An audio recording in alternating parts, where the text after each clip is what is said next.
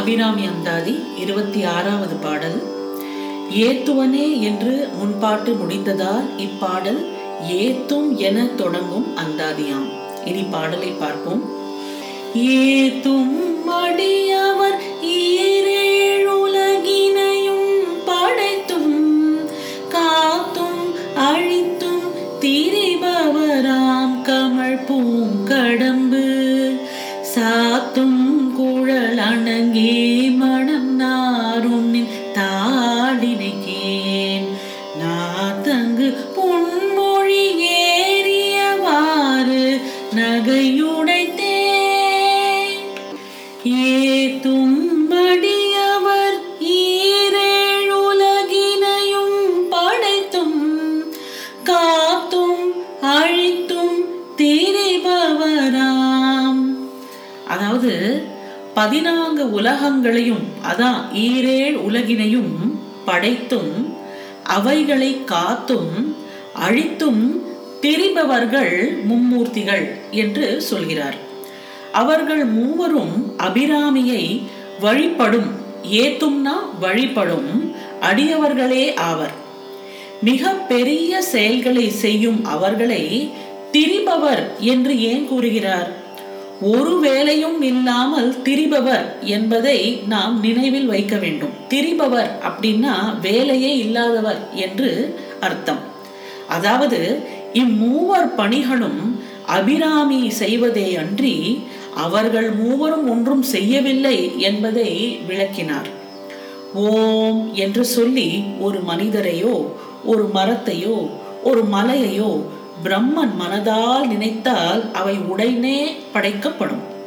எல்லாவற்றையும் உருவாக்கும் ஓம் என்பதை சொல்ல வேண்டும்.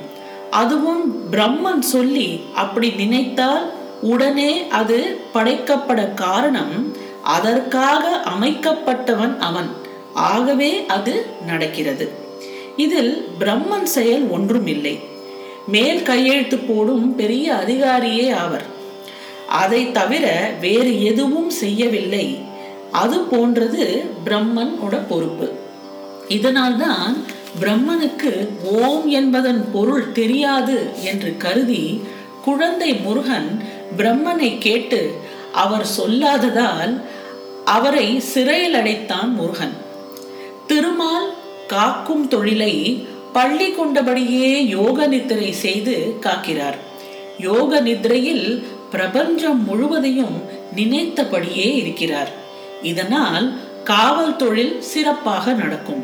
சிவபெருமான் முப்புறங்களை எரித்ததாகிய அழிப்பு செயலில் அழிக்கும் முயற்சி எதுவுமே செய்யாமல் பார்த்து சிரித்து மட்டுமே முப்புறங்களை அவர் எரித்து விட்டார் இம்மூவருக்கும் அபிராமியே அதிகாரமும் செய்கை சிறப்பையும் அருளி இருக்கிறாள் என்பது இதிலேந்து நம்மளுக்கு விளங்குகிறது.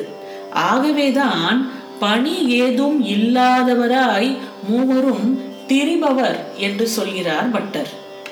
அடுத்த வார்த்தை கமல் பூங்கடம்பு சாத்தும் குழல் அணங்கே.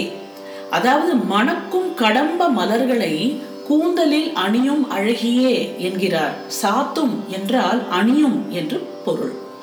மிக பெரிய தெய்வமாய் இருந்தாலும் சாதாரணமான பெண் போல் நடந்து கொள்வதை கூறும் வகையில் அபிராமியின் எளிமையை விளக்கினார். அடுத்த வார்த்தை மனம் நாரும் நின் தாளினைக்கேன். அதாவது அவள் திருவடிகள் மனம் வீசும் என்று புகழ்கிறார்.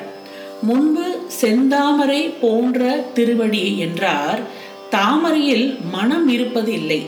மனம் நாரும் அப்படின்னா மனம் பெருகும் என்று அர்த்தம்.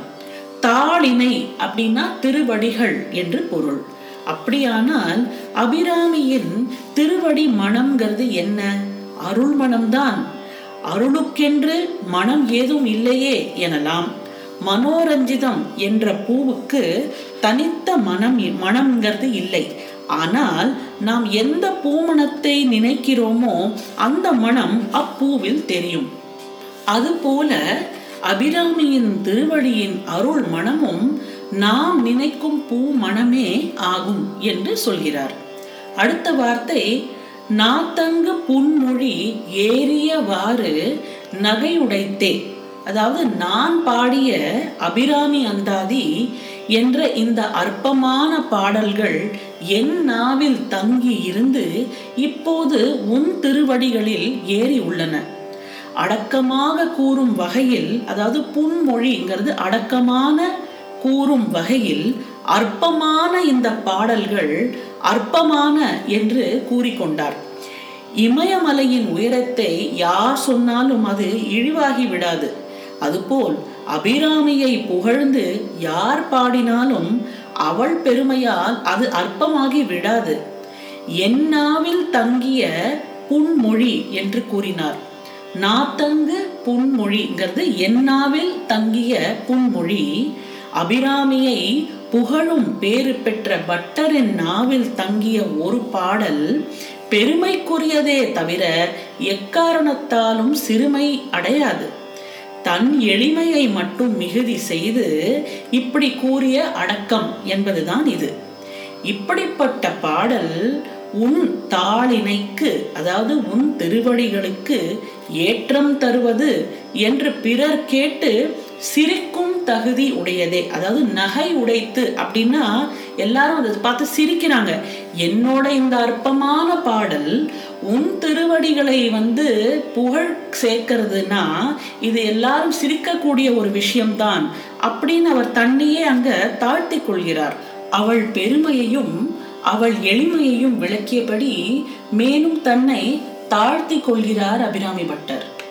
இனி மனம் நாரும் தாளினை புகழும் அபிராமி அந்தாதியின் இருபத்தி ஆறாவது பாடல் இன்னும் ஒரு முறை இதோ.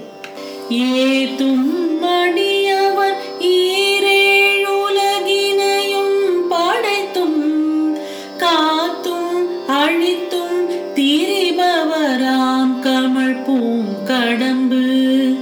சாத்தும் குழல் அணங்கே மனம் நாரும் நின் தாளினைக்கே நாகத்தங்கு பொன்மொழி ஏறியவாறு நகையுடைத்தே இனி அபிராமி அந்தாதியின் இருபத்தி ஏழாவது பாடலுடன் உங்களை நாளை சந்திக்கின்றேன். நன்றி வணக்கம்.